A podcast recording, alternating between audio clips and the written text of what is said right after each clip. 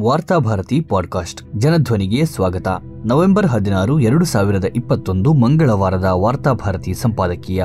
ಇವರ ಅಧಿಕಾರಾವಧಿಯ ತರಾತುರಿ ವಿಸ್ತರಣೆ ಏಕೆ? ಒಕ್ಕೂಟ ಸರ್ಕಾರ, ಸಿಬಿಐ ಮತ್ತು ಜಾರಿ ನಿರ್ದೇಶನಾಲಯದ ಮುಖ್ಯಸ್ಥರ ಅಧಿಕಾರಾವಧಿಯನ್ನು ಎರಡು ವರ್ಷದಿಂದ ಐದು ವರ್ಷಗಳಿಗೆ ವಿಸ್ತರಿಸಿದೆ. ಇನ್ನೆರಡು ವಾರಗಳಲ್ಲಿ ಸಂಸತ್ ಅಧಿವೇಶನ ನಡೆಯಲಿದ್ದು, ಅದನ್ನು ಕಡೆಗಣಿಸಿ ಸುಗ್ರೀವಾಜ್ಞೆ ಮೂಲಕ ಅಧಿಕಾರಾವಧಿ ವಿಸ್ತರಣೆ ಮಾಡಿರುವುದರ ಔಚಿತ್ಯದ ಬಗ್ಗೆ ಪ್ರತಿಪಕ್ಷಗಳ ನಾಯಕರು ಆಕ್ಷೇಪ ವ್ಯಕ್ತಪಡಿಸಿದ್ದಾರೆ. ಸಿಬಿಐ ಮುಖ್ಯಸ್ಥರ ಅಧಿಕಾರಾವಧಿ ವಿಸ್ತರಣೆಗಾಗಿ ದಿಲ್ಲಿ ವಿಶೇಷ ಪೊಲೀಸ್ ವ್ಯವಸ್ಥೆ ಎರಡು ಸಾವಿರದ ಇಪ್ಪತ್ತ ಒಂದು ಮತ್ತು ಜಾರಿ ನಿರ್ದೇಶನಾಲಯದ ಮುಖ್ಯಸ್ಥರ ಅಧಿಕಾರಾವಧಿ ವಿಸ್ತರಣೆಗಾಗಿ ಕೇಂದ್ರೀಯ ಜಾಗೃತ ಆಯೋಗ ಸುಗ್ರೀವಾಜ್ಞೆಗಳನ್ನು ಹೊರಡಿಸಲಾಗಿದೆ. ರಾಜಕೀಯ ಎದುರಾಳಿಗಳನ್ನು ಮತ್ತು ಪಕ್ಷದೊಳಗಿನ ಭಿನ್ನಮತೀಯರನ್ನು ಹಣಿಯಲು ಮತ್ತು ಹದ್ದುಬಸ್ತಿನಲ್ಲಿಟ್ಟುಕೊಳ್ಳಲು ಸಿಬಿಐ ಮತ್ತು ಜಾರಿ ನಿರ್ದೇಶನಾಲಯಗಳನ್ನು ಅಸ್ತ್ರಗಳನ್ನಾಗಿ ಬಳಸಿಕೊಳ್ಳುತ್ತಾ ಬಂದ ಸರ್ಕಾರದ ನಡೆ ಸಹಜವಾಗಿ ಸಂದೇಹಕ್ಕೆ ಕಾರಣವಾಗಿರುವುದರಲ್ಲಿ ಅಚ್ಚರಿಯಿಲ್ಲ.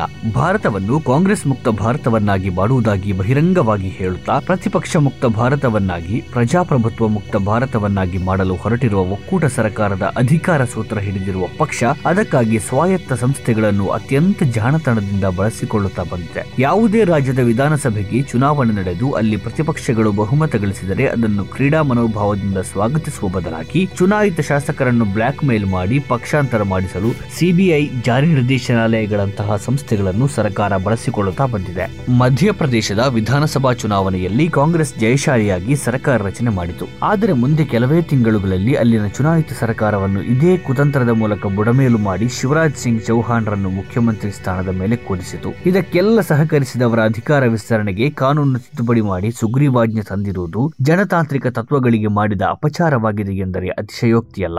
ಜನರಿಂದ ಚುನಾಯಿತವಾದ ಸಂಸತ್ತನ್ನು ಕಡೆಗಣಿಸಿ ತನ್ನ ಮನಬಂದಂತೆ ಕಾನೂನಿಗೆ ಹಿಂಬಾಗಿಲ ಮೂಲಕ ತಿದ್ದುಪಡಿ ತರುವುದು ಪ್ರಜಾಪ್ರಭುತ್ವದ ಮೂಲ ಆಶಯಗಳನ್ನು ಬುಡಮೇಲು ಮಾಡಿದಂತಲ್ಲದೆ ಬೇರೇನೂ ಅಲ್ಲ. ಈ ಎರಡೂ ಸ್ವಾಯತ್ತ ಸಂಸ್ಥೆಗಳಲ್ಲಿ ತನ್ನ ಮಾತು ಕೇಳುವ ಕೈಗೊಂಬೆಗಳನ್ನು ಕೂರಿಸಿ ಅವರ ಮೂಲಕ ರಾಜಕೀಯ ವಿರೋಧಿಗಳನ್ನು ಹತ್ತಿಕ್ಕುವ ತಂತ್ರ ಅಧಿಕಾರ ದುರುಪಯೋಗ ಅಲ್ಲದೆ ಬೇರೇನೂ ಅಲ್ಲ. ರಾಜಕೀಯ ವಿರೋಧಿಗಳ ಮೇಲೆ ಮತ್ತು ಪಕ್ಷದೊಳಗಿನ ಭಿನ್ನಮತೀಯರ ಮೇಲೆ ನಡೆಯುವ ದಿಢೀರ್ ಸಿಬಿಐ ಮತ್ತು ಜಾರಿ ನಿರ್ದೇಶನಾಲಯದ ದಾಳಿಗಳು ಆಕಸ್ಮಿಕವಲ್ಲ ಹಾಗೂ ಸಹಜ ಕಾನೂನು ಪ್ರಕ್ರಿಯೆ ಅಲ್ಲ ಎಂಬುದು ಇದರಿಂದ ಸ್ಪಷ್ಟವಾಗುತ್ತೆ. ಇತ್ತೀಚೆಗೆ ಕರ್ನಾಟಕದಲ್ಲಿ ನಡೆದ ಎರಡು ವಿಧಾನಸಭಾ ಕ್ಷೇತ್ರಗಳ ಉಪಚುನಾವಣೆ ಸಂದರ್ಭದಲ್ಲಿ ಮಾಜಿ ಮುಖ್ಯಮಂತ್ರಿ ಯಡಿಯೂರಪ್ಪನವರ ಆಪ್ತರ ಮೇಲೆ ನಡೆದ ಜಾರಿ ನಿರ್ದೇಶನಾಲಯದ ದಾಳಿ ಕೂಡ ಸಂದೇಹಾಸ್ಪದ ಎಂದರೆ ತಪ್ಪಿಲ್ಲ. ಇದನ್ನೆಲ್ಲ ಸುಗಮವಾಗಿ ನಡೆಸಿಕೊಂಡು ಹೋಗಲು ಅನುಕೂಲವಾಗಲೆಂದು ಸಿಬಿಐ ಮತ್ತು ಜಾರಿ ನಿರ್ದೇಶನಾಲಯದ ಮುಖ್ಯಸ್ಥರ ಅಧಿಕಾರಾವಧಿಯನ್ನು ತರಾತುರಿಯಲ್ಲಿ ವಿಸ್ತರಿಸಲಾಗಿದೆ. ಸಂಸತ್ ಅಧಿವೇಶನದ ದಿನಾಂಕ ನಿಗದಿಯಾಗಿ ಪ್ರಕಟಿಸಿದ ನಂತರ ಮೋದಿ ನೇತೃತ್ವದ ಒಕ್ಕೂಟ ಸರ್ಕಾರ ಸಂಸತ್ತಿನ ಮುಂದೆ ಈ ವಿಷಯವನ್ನು ತಂದು ಕಾನೂನಿಗೆ ತಿದ್ದುಪಡಿ ತರುವ ಬದಲು ಹಿತ್ತಲ ಬಾಗಿಲಿನಿಂದ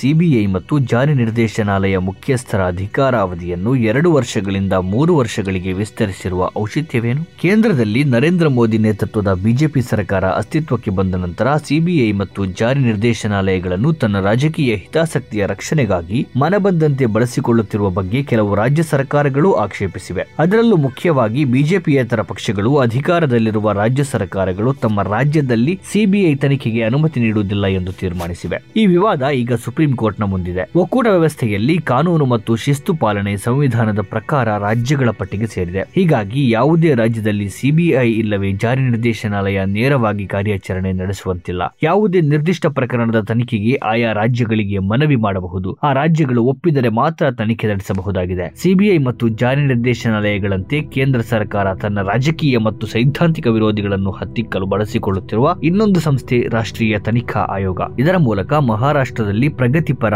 ದಲಿತ ಪರ ಚಿಂತಕರಾದ ಆನಂದ ತೇಲ್ತುಂಬಡೆ, ಕವಿ ವರವರ ರಾವ್, ನ್ಯಾಯವಾದಿ ಸುಧಾ ಭಾರದ್ವಾಜ್, ಗೌತಮ್ ನವಲಾಕ ಸೇರಿದಂತೆ ಇಪ್ಪತ್ತಕ್ಕೂ ಹೆಚ್ಚು ಜನರ ಮೇಲೆ ಸುಳ್ಳು ಆರೋಪಗಳನ್ನು ಹೊರಿಸಿ, ಬಂಧಿಸಿ, ಎರಡು ವರ್ಷ ದಾಟಿದರೂ ನಿರ್ದಿಷ್ಟ ಆರೋಪ ಪಟ್ಟಿ ಸಲ್ಲಿಸದೆ ಅವರನ್ನು ಜೈಲಿನಲ್ಲಿ ಹಾಕಿ ಹಿಂಸಿಸಲಾಗುತ್ತಿದೆ. ಈ ಹಿನ್ನೆಲೆಯಲ್ಲಿ ಸಿಬಿಐ ಮತ್ತು ಜಾರಿ ನಿರ್ದೇಶನಾಲಯದ ಮುಖ್ಯಸ್ಥರ ಅಧಿಕಾರಾವಧಿ ವಿಸ್ತರಣೆ ವಿವಾದಾಸ್ಪದವಾಗಿದೆ. ಇದನ್ನೇ ಸಂಸತ್ತಿನ ಉಭಯ ಸದನಗಳ ಮುಂದೆ ತಂದು ಮುಕ್ತ ಚರ್ಚೆ ನಡೆಸಿ ಪಾರದರ್ಶಕವಾಗಿ ಸಂಸತ್ತಿನ ಸಮ್ಮತಿ ಪಡೆದು ಮಾಡಿದ್ದರೆ ಸರ್ಕಾರದ ನಡೆಯ ಬಗ್ಗೆ ಯಾವುದೇ ಸಂಶಯ ಬರುತ್ತಿರಲಿಲ್ಲ. ಈ ನ್ಯಾಯಸಮ್ಮತ ಮಾರ್ಗವನ್ನು ಬಿಟ್ಟು ವಿವಾದಾಸ್ಪದ ಮಾರ್ಗದ ಮೂಲಕ ಸಂಬಂಧಿಸಿದ ಮುಖ್ಯಸ್ಥರ ಅಧಿಕಾರಾವಧಿ ವಿಸ್ತರಿಸಲು ಹೊರಟಿರುವುದು ಸರಿಯಲ್ಲ. ಇನ್ನು ಮುಂದೆ ಇಂತಹ ಪ್ರಮಾದಗಳಾಗದಂತೆ ಸರ್ಕಾರ ಎಚ್ಚರಿಕೆ ವಹಿಸಬೇಕಾಗಿದೆ.